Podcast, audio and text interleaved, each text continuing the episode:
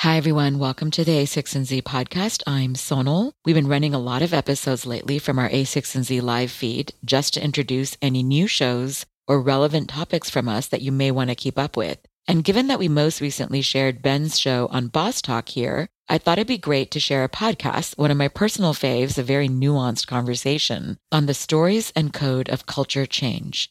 It was originally recorded for an event at the Computer History Museum and published right before the coronavirus pandemic started, and on the tails of Ben's book, What You Do is Who You Are, which feels even more relevant today as companies navigate cultural change both externally and internally.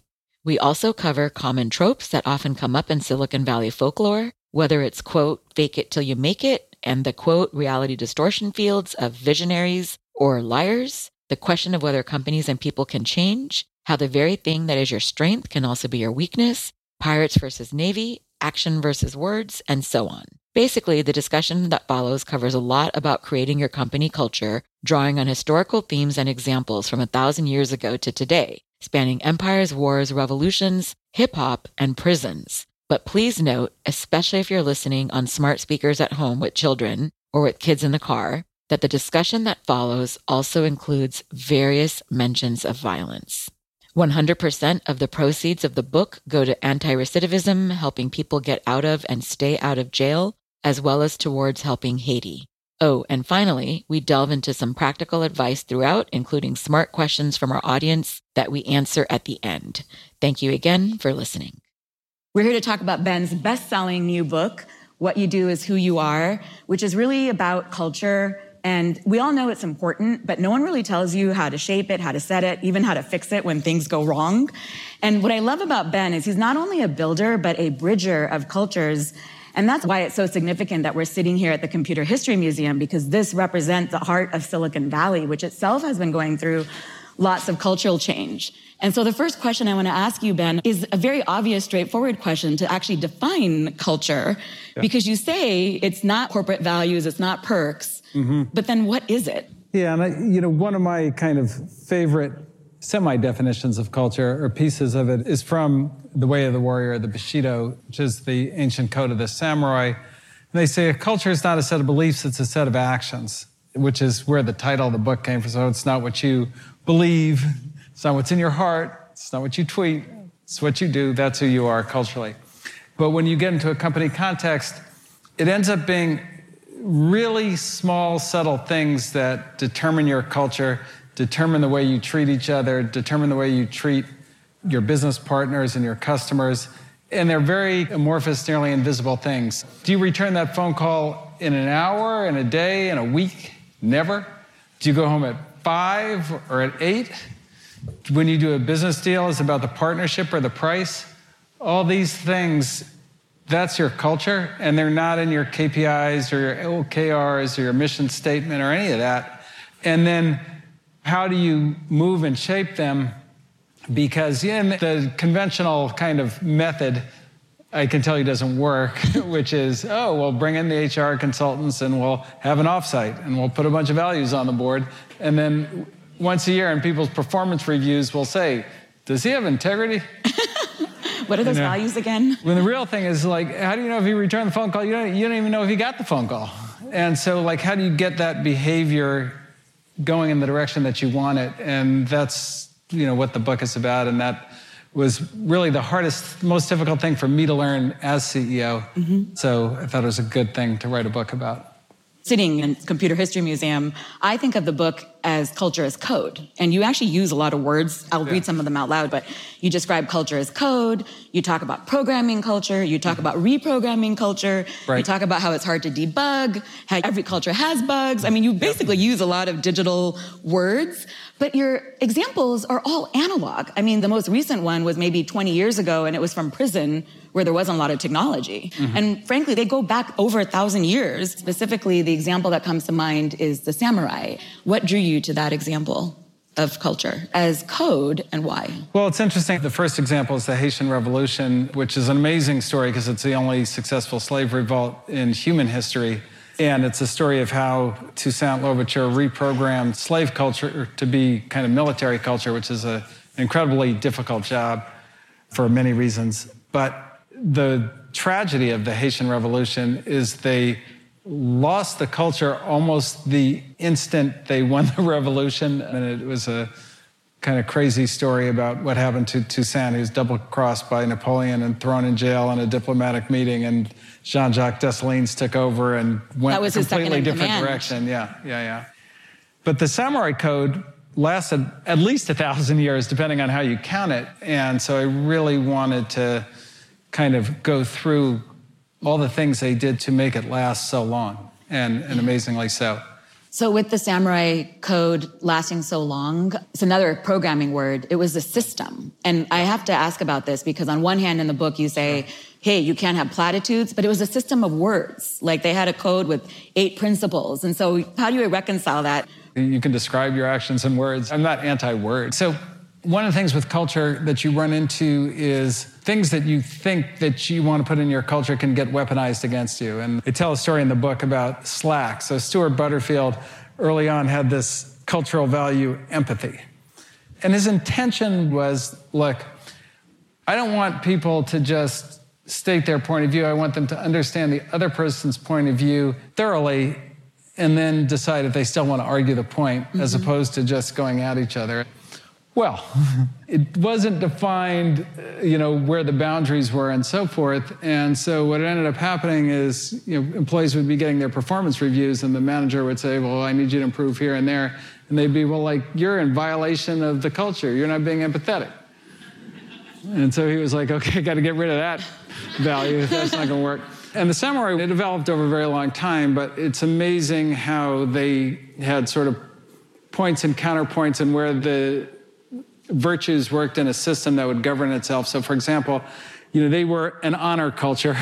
if somebody dissed you or insulted you, they had to go. That was it, because that insult was really, could have been a diagnostic to say, is this guy weak? Can I besmirch his honor and get away with it? Because if I can do that, I can probably stab him in the head or rob him or whatever. And there's a really great story in the Hagakure about a samurai who has a flea mm-hmm. on his shoulder, and another person says, Excuse me, you have a flea on your shoulder, and the samurai cuts his head off. And you go, wow, that was like a pretty harsh response. And they ask the samurai, why'd you cut his head off? He's like, look, I'm not an animal. I don't have fleas. Don't call me that. and so when you have a kind of a virtue like that, you need something to balance it. And you know, one of the things that they did is really establish a very elaborate system of how they treated each other in this virtue known as politeness. And politeness means the best way to show someone love and respect. And respect was very, very important because you know you don't want to say they're an animal with a flea. And it's everything to how you bow, to how you set up the tea ceremony, to every aspect of how you make somebody maximally comfortable so that they feel how you feel about them.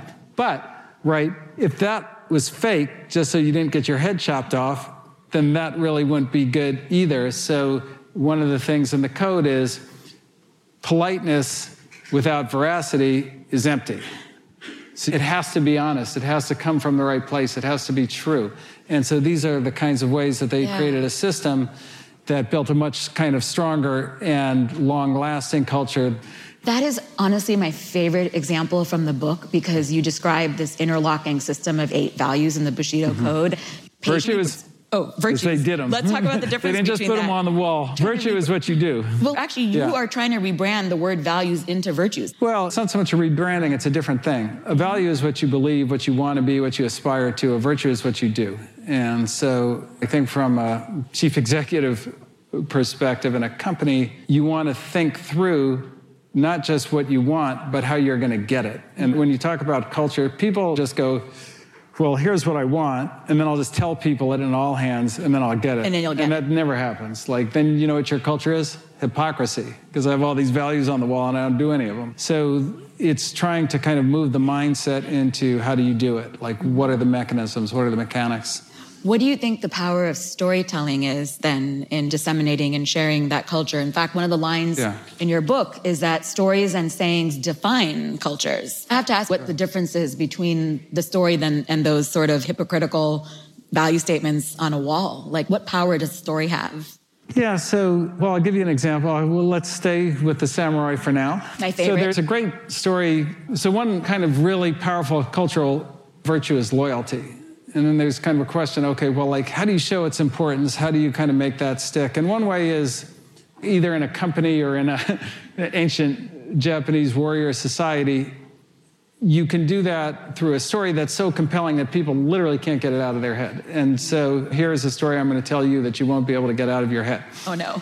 so there was this lord in ancient Japan, his name was Lord Soma. And, you know, in those days, the status symbols weren't what we have today. But one of the things that they had that, like, everybody was kind of proud of if they had a good one was their genealogy. Mm-hmm. And it was on scrolls and it'd be written out and generations of who your ancestors were and kind of the more you knew who you were, like that was a big thing. And Lord Soma had the best genealogy in all of Japan and had a name as a Chaiken uh, Marikoshi. And then working for him was a samurai who was like just a mediocre guy, clumsy, always getting things wrong, messing things up, but he was always sincere and loyal. One day, Soma's house catches fire and it's engulfed in flames. I mean, it is like burning down and there's no way to deal with it or put it out. And inside the house was the Chaiken Marikoshi, his genealogy. And a samurai runs into the house engulfed in flames. Lord Soma's shocked. He's horrified. They watch the house just burned to the ground and they know he's dead.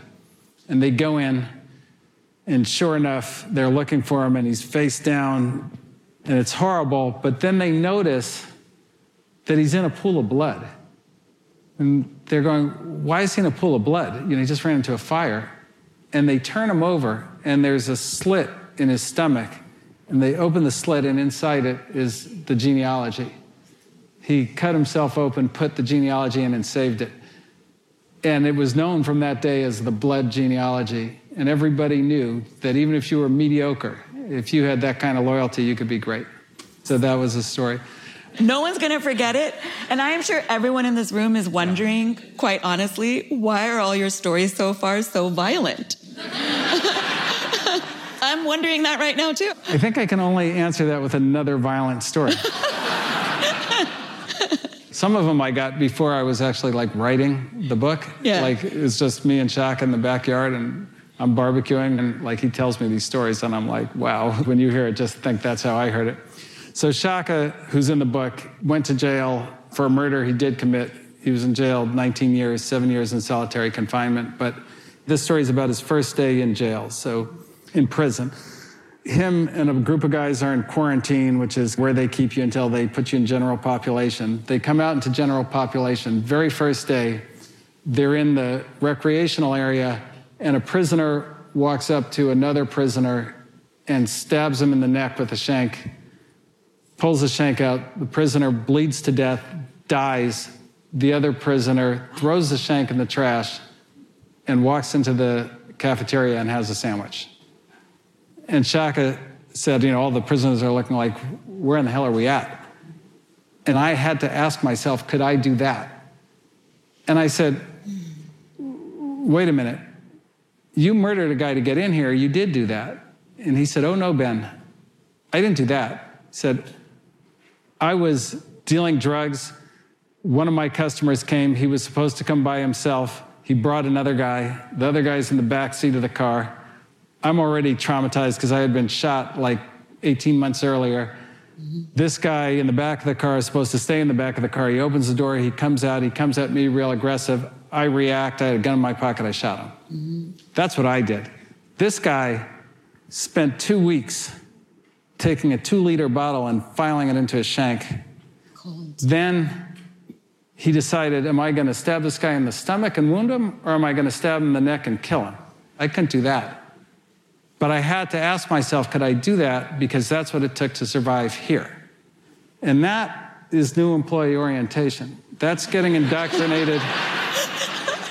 you guys laugh. I'm about to explain to you why the book is so violent. That's how you get oriented into such a violent culture with an experience like that. People join a company, first thing they do, first thing all of you did when you join a company, who's successful here? Who's the person everybody looks up to? What's their behavior like? Mm-hmm. Oh, that guy's making all the money. He's got the big job. He's the one, the golden boy. Oh, and he just took credit for her work. Oh, that's what I have to do to succeed here. Yeah. That's cultural orientation. That's way higher impact than the value statement. And I have conversations with CEOs all the time. I'm like, look, you have to take onboarding seriously. You have to take new employee orientation seriously. You have to train your managers and your people on like what's expected of them behavior wise in the culture from day one. And they don't listen to me. So I needed a real story that they would remember and understand that would get them to do the right thing. Because culture, it feels very invisible. You're like, why do I have to do that? Like, I see that person doing something wrong, but it's not that wrong. And I don't want to hurt their feelings by calling them on it. But you're not looking at the knock on consequences, the knock on cultural consequences that you're setting up by not addressing it. And so a lot of what the book is about is, you know, can you recognize culture? So a lot of the examples in the book are things that people are not familiar with. Yeah. And the reason for that is nobody can see their own culture. Like it's just that's just my way of doing things. That's my culture, that's my behavior. Well, like maybe it's not, but you can't see it because it's you, but you can see prison culture, you can see slave revolt culture. And it these kinds of things, of, yes. And uh, something to borrow from and think about and kind of riff on in your own way. I want to let people know that Shaka is actually a wonderfully kind, empathetic person. No, he's amazing. One of the great stories in the book is how he transformed not only his own culture from that super violent mm-hmm. culture, but also the culture of the Melanics, which was a gang he ran. And you know, a lot of the guys, his guys that got out and you know, it's, it's, it's, an amazing transformation that somebody could do that. I want to ask you about that. I know Shaka because he's a friend of yours, and mm-hmm. both actually just a plug for this. Ben and Shaka co-host a podcast series called Hustle and Tech, which is guides to technology for everyone. You can find that on our website. But what's really amazing is that in the book, the story was about how he took a group of outcasts and built a more cohesive team. And that's how you described it in the book. Yeah for me, I wondered, coming at it from again this theme of the vantage point of Silicon Valley. I understand what you're saying about the, you know, using examples that are shocking and strong yeah. that you can learn from. But part of me was like, why is there a jail example in a book about business culture? Yeah. And so then I wondered, well, maybe can we draw an analogy between a group of outcasts, like technologists, like in this room, and they can do the same thing, and we can draw lessons from that, or is that too far a stretch? Look, so let me tell you where the analogy doesn't work. You know, people in Silicon Valley, some people may be outcasts. They may have like not fit in as a kid and, you know, spent more time with the computer or what have you. People get to prison very often because they're really severely abused as kids. And so the thing that prison culture or prison that I thought was very instructive was we can take culture for granted here because when you hire someone, you can expect certain things. You know, you can expect them to be reasonably on time for their interview. You can expect them to be literate. You can mm-hmm. expect them to, you know, there's just a lot of cultural things that you can take for granted. Like more functional things, yeah. Yeah, whereas in prison, you know, there's really nothing you can take for granted, including things like literacy and so forth. So when you go through the way Shaka built the culture of the Melanics, he really had to start from first principles. And sometimes in a culture, in a company, you've got to do that same thing. Yeah. So one of the things that Shaka did to kind of create loyalty is, you know, he just had the guys spent a lot of time together, eating together, working out together, and it was required to be a member. And these things, just that proximity and the, the nature of how they did it and so forth, kind of built the culture. So one of my portfolio companies, NationBuilder, and the CEO, Lea Endres, calls me up one day and she's like, Ben, we just, our cash collections are always late and not 100%. And I said, Well, you have like big customer satisfaction issues? She's like, No, no, no, like we're just not collecting the money. And she's like, but I don't. I tell them, you know, like we need to collect the money, and it never happens, and I don't get it. And I was like, well, you know, you have to start from first principles. And I took her through what Shaka did, and I said, like, this is how we're going to apply it here. I want you to hold a meeting every day with the cash collections team. Every day, eight in the morning, everybody comes to work like we're having a meeting. And in that meeting, the very first thing that I want you to say is, Where's my money? and then what you're going to find out is they're going to have all kinds of weird reasons why they can't get you your money. And they're all going to be very easy to fix because it's a cultural problem, not an actual problem. And so, sure enough, she goes, she calls me up after the first day. She's like, You're not going to believe it. You know what the, one of the biggest things is? We have an email that we send to collect the cash, an auto email that's really poorly written. And I'm like, You know, it's not a big company. And so she every day has this meeting and works through it. And like pretty soon they were, you know, collecting literally twice as much cash as they had been previously. And it was just a culture change. But it was a culture change taken from a prison example. And because you can't make cultural assumptions when you're in prison, so often CEOs make cultural assumptions they shouldn't.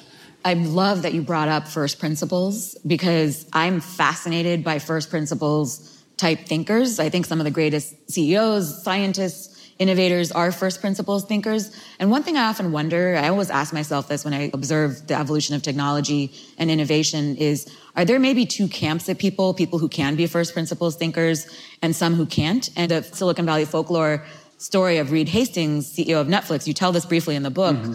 Of how he wanted to pivot the Netflix business from DVD well, to streaming. He would say he didn't want to pivot it. He said the plan was always to be a network.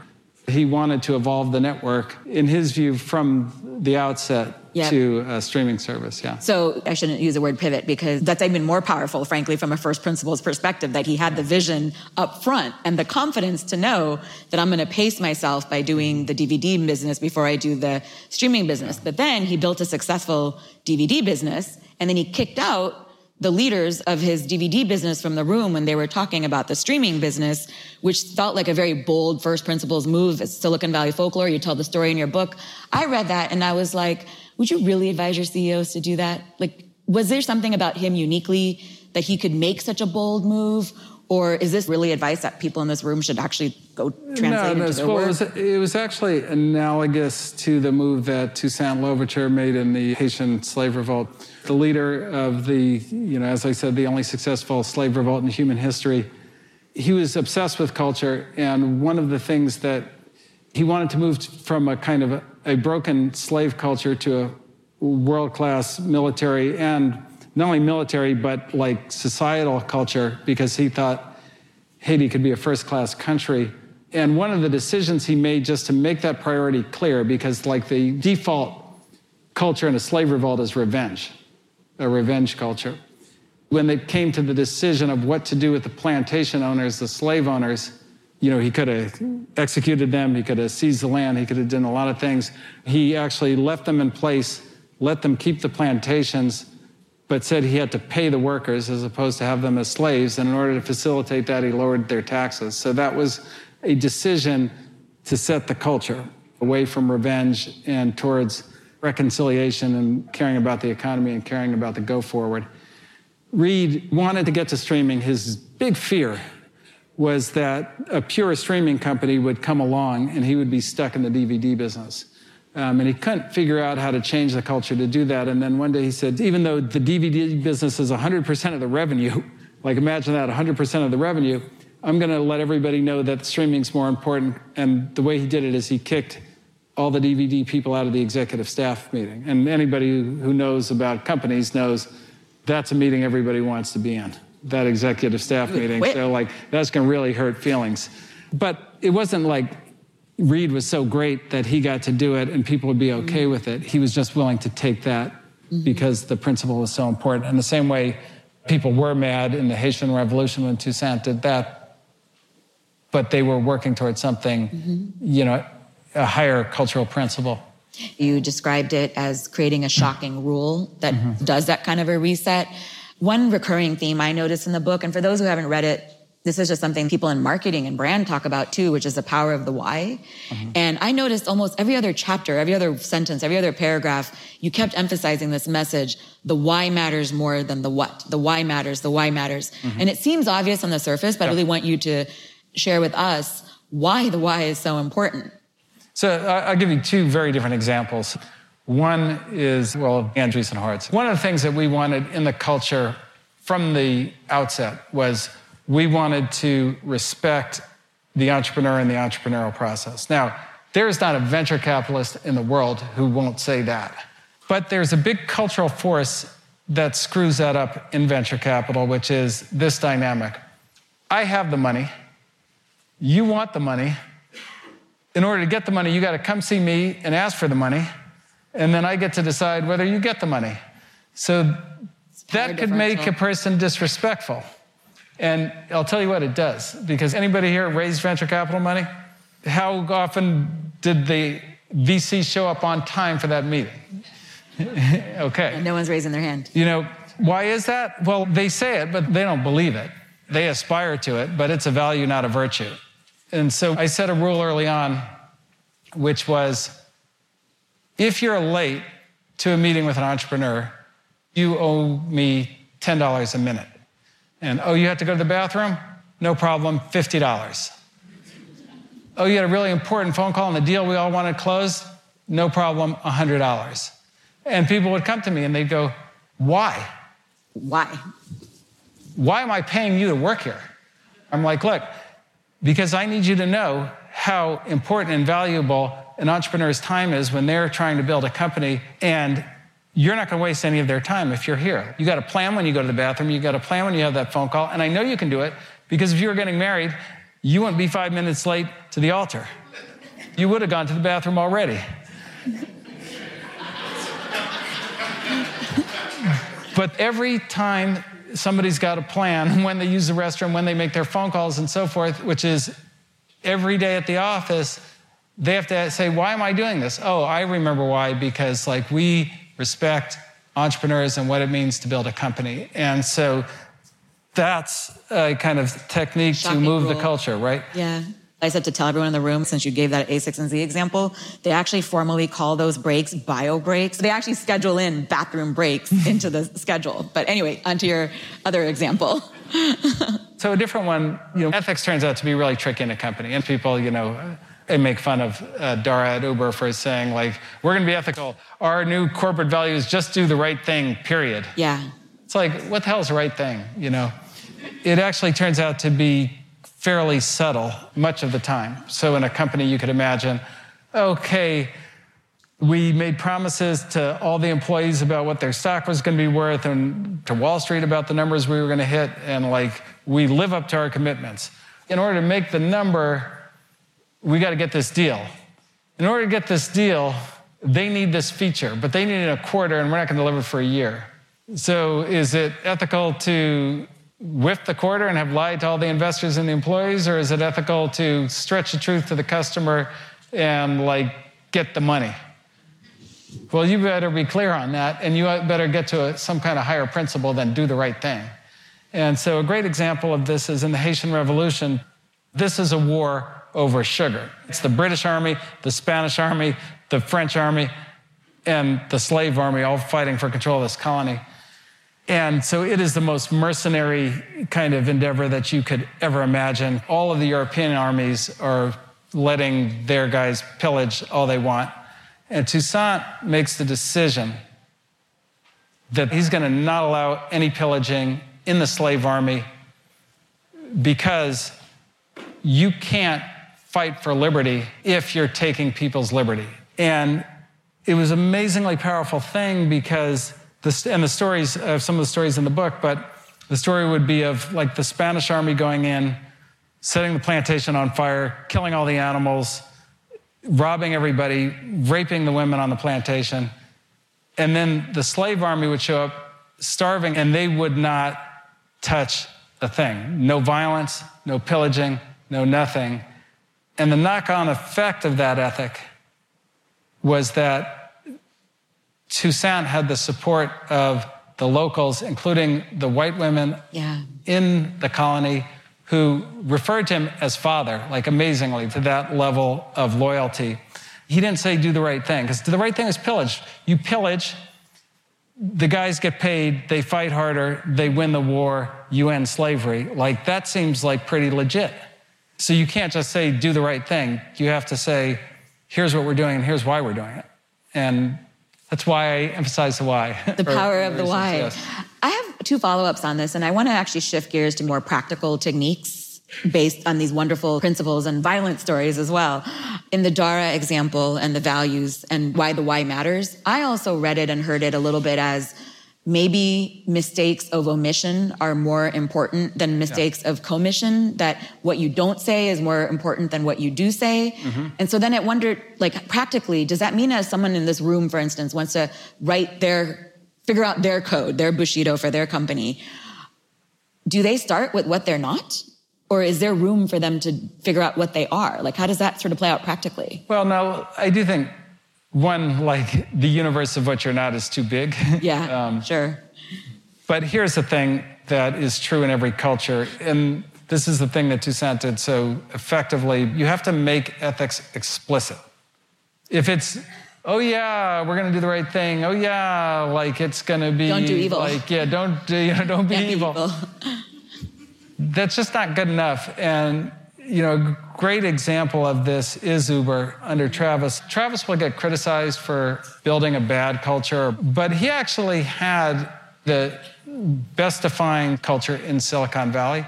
And if you read the original values that he had, always be hustling, you know, super pump, toe stomping, whatever, like they, they were all really creative, well crafted, energizing kind of set of principles that they worked on. But he went way beyond that. They, they really trained people on them.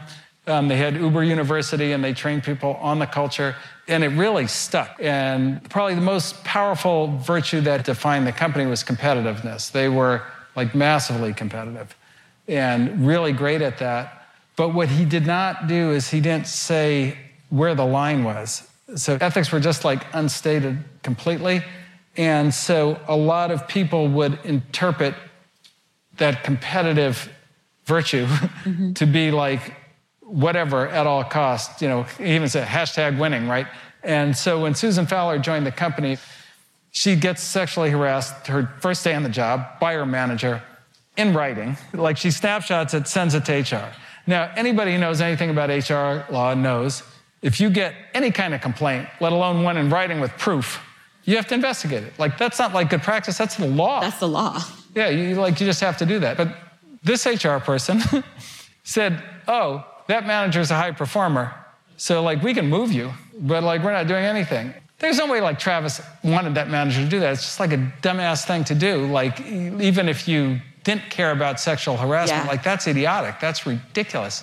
But when you don't counterbalance the culture, if you don't say what the ethical line is, which we won't cross, particularly in business, because every conversation you have is how do we make the number? How do we get better? You know, how do we get more customers? How do we grow the user base? All that. And so if you don't have any countermeasure on that that you talk about out loud, then it can run away from you like very hard and very fast. Mm-hmm. And so that's why when you talk about what not to do, it's really like where is the ethical line in this company? Yeah. And then, particularly in Uber's case, it was tricky because they were flirting the law on a lot of things. So the law wasn't even the line, right? Mm-hmm. Because they're challenging the regulation, the laws of the land in place. And so, what is the line? Definitely not something that you know every employee would just figure out on their own. I loved that because one of the things that I think is a through line through the book is this idea that the very strength you have is also your weakness and that it's all a difference of degree, not a difference of kind, mm-hmm. which I think is such a powerful idea because there's a fuzzy area between the yellow and the red, you know, strength, weakness. So it's kind of on a continuum. I do have one question for you about the Uber example. I'm just curious about it because I love a comeback story yeah. and the idea that you can change. Do you think that Travis himself could have led that change at Uber or that they needed to bring an outside person or that he could have come back like 10 years later like Steve Jobs at Apple on his second time. I guess my question is can the same person actually make that change of a culture or does it have to come from the outside?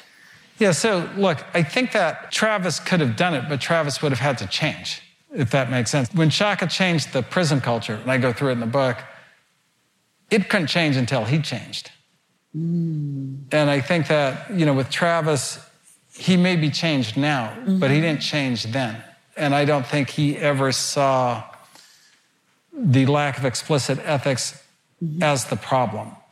Getting the medical records from the yeah. woman in India or the sexual harassment or the hell application mm-hmm. where they hacked uh, Lyft, like all of those things were individual incidents. They weren't systematic, I think, in his mind. So, like, unless you believe it's systematic, You're and you know, I go through the story in the book uh, where they have the confrontation with the Nation of Islam, where Shaka realized that it was systematic. The violence was systematic, and that's when he changed, and that's when they changed.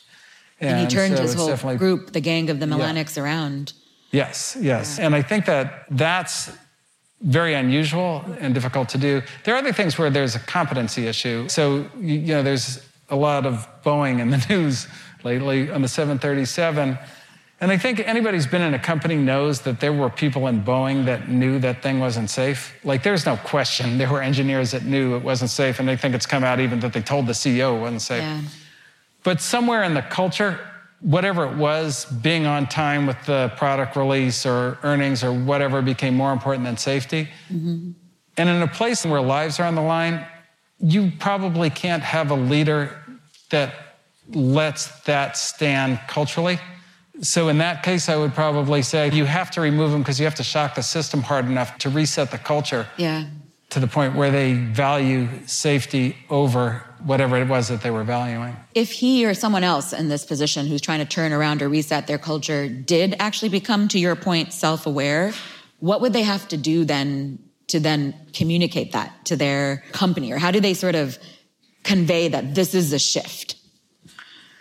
I think that it's very, very hard and detailed work. I, don't make light of it, and the, probably the best example is kind of, you know, Shaka in the book. I hate to say read the book, but like that one's No, complicated. Yeah. I actually do want to tell people to Yeah. read the book because I actually think no matter how much we talk about it here, it doesn't do justice to the nuance and the layers of meaning within meaning within meaning without reading that. You can actually almost only convey that in the written hmm. form in some ways. But one thing about this idea that you have to be self aware, have truths that you know, I also wonder if it's at odds with the sort of Silicon Valley technologist culture of reality distortion fields, to use the phrase that Walter Isaacson used to describe Steve Jobs. But the other thing is, we work in venture capital. We see founders every day. There's a certain will to power that you need to get through and Yeah. punch through an, an industry that is hard to penetrate. And you kind of have to have some lies that you tell yourself. So for me, it felt like a bit of a contradiction between lies and truth and being self aware. Like, how can you be a founder and also self aware at the same time? It feels like they're at odds. So, look, when you talk about a reality distortion field or like a founder who, like, you know, has a crazy idea or whatever, that's innovation.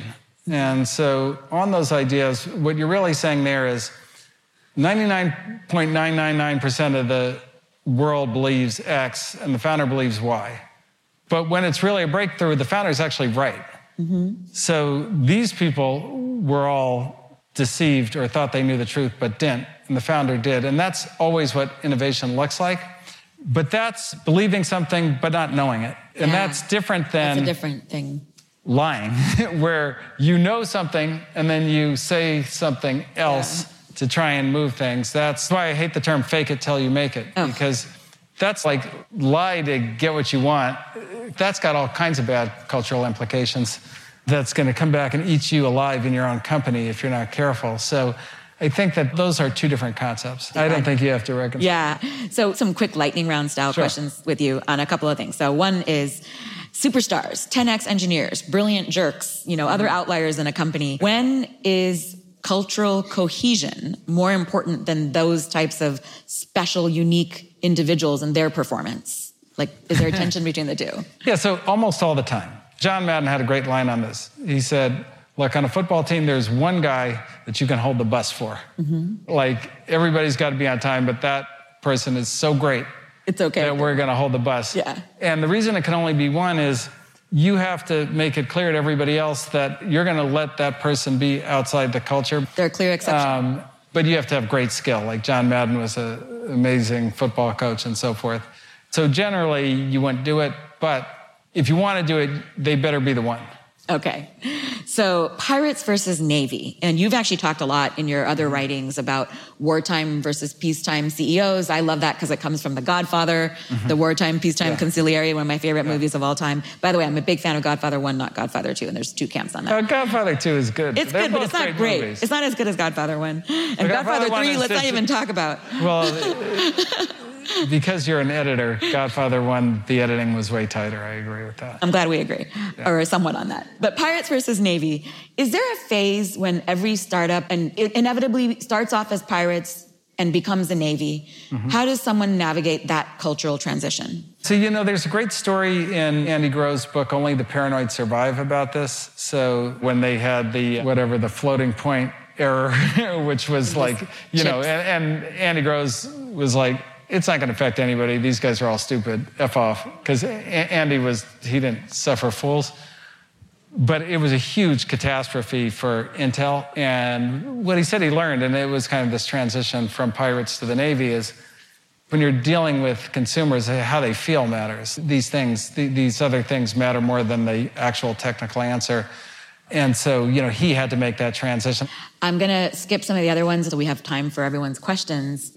I'm going to ask some of the questions that came from the audience. So the first question is Ben, given the importance of culture in any organization, how would you evaluate candidates for culture fit? Yes, I think that's very tricky um, because people can change their culture.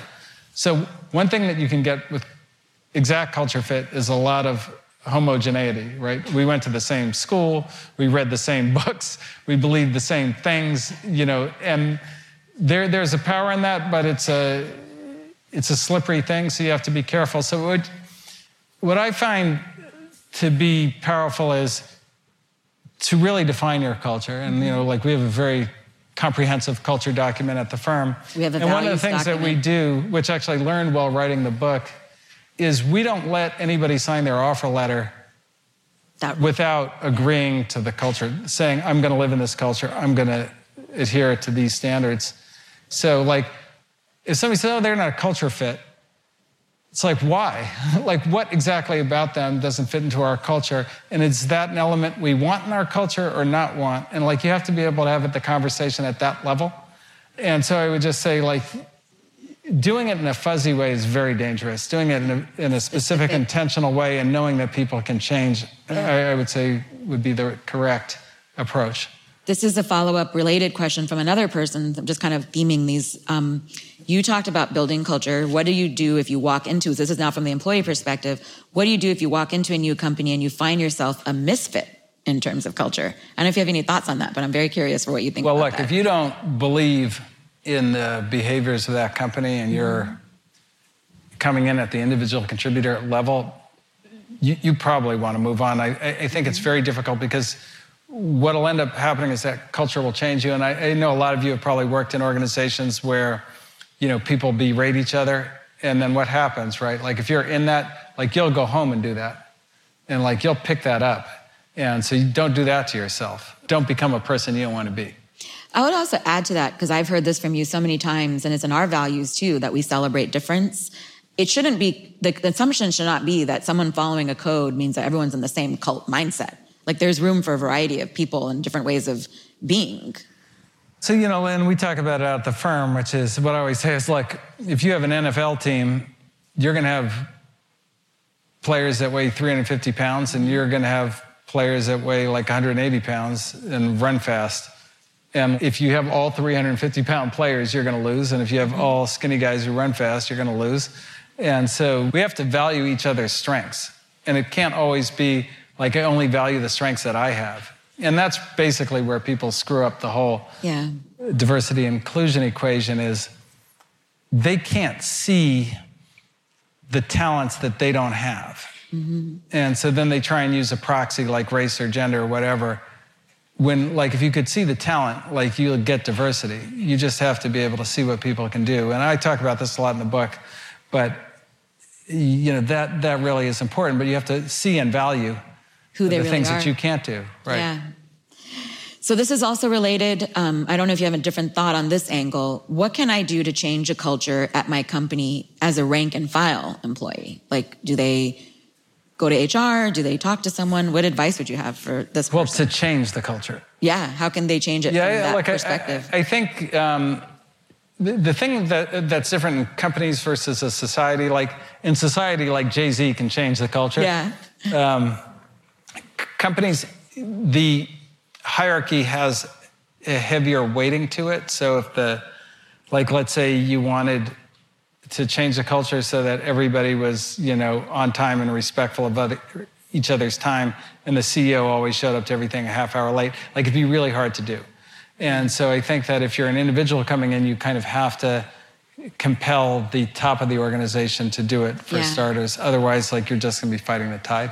Yeah, and I have to say, I actually appreciate that you're someone that I can come walk into your office and tell you the truth of what I'm thinking, and you don't actually get mad at me for that. And then, you know, as a leader, on the other hand, like everybody's culture is broken in some way. Like there, I, I've never met a company that has anything close to 100% cultural coherence.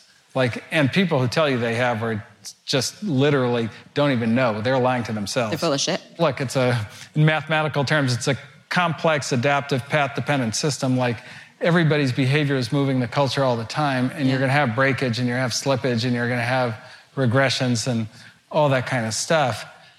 So, as a leader, if somebody says, "Look, I think we have a cultural problem," you, you know, you can't tell them to pound sand, or like you can, but that thing is going to fester and grow.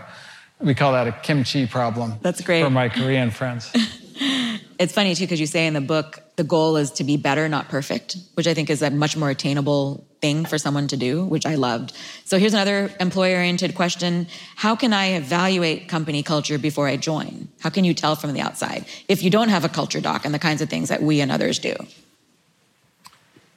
Well, you know, like I think you have to ask specific questions um, about the kinds of, you know, behaviors that you're concerned about. If you ask about a behavior, people won't know even to try and like head fake you on it. If I send somebody an email here, like how long will it take to get back to me? Like that's a Yeah. th- that's a very telling thing in a culture, right? Like, because people are either responsive or they're not. If I go to a meeting, are people going to be listening to me, or are they going to be like on their phones and computers? yeah. Like, because in different companies run differently that way, and so you just have to think about, okay, where are you going to be effective, and what are the behaviors that like Mm-hmm. you want to be part of, and what is going to drive you bananas? Right. Here's a, oh my God, I love this question. In the blood genealogy story, you mentioned the samurai was a mediocre performer. Yeah. How do you decide whether or not to keep that mediocre performer without he or she having to demonstrate value in such an extreme way in an extreme situation? Yeah, you know, I love that question. that's a great question. Raise your well, hand it's interesting because in the story, if you'll recall, Lord Soma really um, had an affinity for the samurai despite all his issues. And I always say, you one of the things I, I really believe in is you, you value people on the magnitude of their strength, not their lack of weakness, and that's in kind of hiring and as you go forward. And uh, the late Raiders owner used to say something I really like. It says, coach them on what they can do. Like, not everybody can do everything, but like, if what they can do is world class, um, and you need that, then that's a real thing. And you know, he would do his level best at whatever you needed him to do 100% and you know that shows up more than just when he went and got the genealogy. It's how you look at people. I would always rather have somebody world class at something that i really needed than like above average at everything. And you know and horrible at something else. We have people in the firm like that as you know like and and and, and i value that. And Yeah. and i'm okay and you do have to have that conversation no you can't go do that job because you're no good at that Wait, I love that about I have our you firm. in this job Yeah, I love that, and I love that we're all really honest about Yeah. that, and we allow that. I have a because we just cause, because we talked about Godfather earlier. I have to say that I call this my capo theory of management, which is that there's a capo layer in every company. And I sometimes wonder to myself, that kind of loyalty, does it actually really pay off? Like sometimes with the, the that, what I love about that question that person asked was, it almost made me wonder, like, I don't want to be that blood genealogy person. Like, I'd rather be excellent at something than mediocre and have to prove myself that way. But mm-hmm. not everyone. Anyway. that was a real test Okay, so this is a great one. As an investor and board member, this is kind of a governance related thing. How do you keep your company management responsible on the question of culture? Is it something that you actually even ask? Like, is it around processes, KPIs, priority versus profit? Does it come up at a board level? Yeah, so no, look, it does, at least it does for me, because I spend a lot of time, at least with the CEOs in my portfolio, talking to them. And it starts with hiring. Like, let's not, I, I don't want, I don't care about like your close rate on your candidates and all mm-hmm. that right now. What I want to know is how are you onboarding them? How long does it take them to get productive? what is your employee satisfaction? What are your attrition rates? And this is actually, this is the biggest mistake people make on uh, diversity is they measure how many women, underrepresented minorities are coming through the door. Yeah. That's Oh, not yeah. the metric. The metric is I mean- what do promotion, attrition, employee satisfaction look many stick like around? across race and gender? Yeah. Like, can you see the talent? Do you value it? Do people enjoy their career there? Because if they do, then you can get the talent. But if you don't recognize the talent and you just force people in so you can get the gold sticker that says you're not racist and sexist, then you're going to make everybody miserable, all your employees. So, anyway, sorry. That's great. No. Okay, a couple more and then we can wrap up. If you could be world class at only one thing, culture or product, which do you choose and why? And by the way, for those in the audience who haven't read this book, one of the recurring themes Ben does talk about is this tension that culture is this abstract thing. So how do you make those choices? Let's not get confused about one thing. You can have a great culture and you build a product that like people don't want, your company's going out of business. Nobody's gonna ever like that's that. So like the, the, the product has to work for you to have a business. Um, but having said that, and I talk to entrepreneurs about this all the time, the most important thing about your company isn't necessarily going to be the success or the deals you won or like the customers you had. It's going to be what that time was like. You know, that time of your life and the life of all the employees who spent most of their waking hours with you at your company. What did that feel like? How did you treat each other? How did you treat the people you work with? Did everybody's lives get better? Did they become better people or worse people? And that's your culture. And so that's a, like a real thing with incredible value. So I don't want to say, you know, just because you can't succeed through culture um, alone doesn't mean it's not incredibly important. Okay, so last one. If starting a VC fund like a16z today, what would be the most important to build the right culture? Well, you know, like it depends what your business strategy is. And not every culture is for everybody. And one of my favorite examples that I have in the book is so you take Amazon. Amazon, one of their cultural things is frugality. And, you know, they used to have your desk used to be a door, like Yeah. in the old days at Amazon. On like a trestle table. So just to let you know, we're not going to buy you a desk. That's how cheap we are. Um, but their business strategy was to be the low cost leader. So they, that from a customer perspective, if I went to Amazon, I didn't even have to price compare because I knew they had the lowest cost. And to get to that, you need to not waste money. You contrast that with Apple. Apple doesn't have that strategy. They're not trying to be the low cost, low price leader. They're trying to build the, the best product possible, the most beautiful, best designed, spare no expense. Steve Jobs even got fired by sparing no expense his first time around. And so, like, you go to their campus, it like costs five billion dollars, and it's like gorgeous, and the doorknobs cost like thousands of dollars, all that kind of thing. and that works for them. You know, that, that culture kind of produced the products that they produce, and Apple's products probably will always be more beautiful than Amazon's products, which are not very beautiful. Um, but they'll also always be more expensive. And so that culture was right for Apple, and, and the other culture was right for Amazon. So, you know, and for Apple to take Amazon's culture wouldn't have been productive for them because it didn't go with their business strategy. That's great. So I have one question that the Computer History Museum asked us to do as well. So you made the bestseller list and it's in the category for advice and how to, which I personally love. The business category is not out yet, but I love that because I found the book very therapeutic and reading it. And there's something about personal development as well as career development and leadership in it.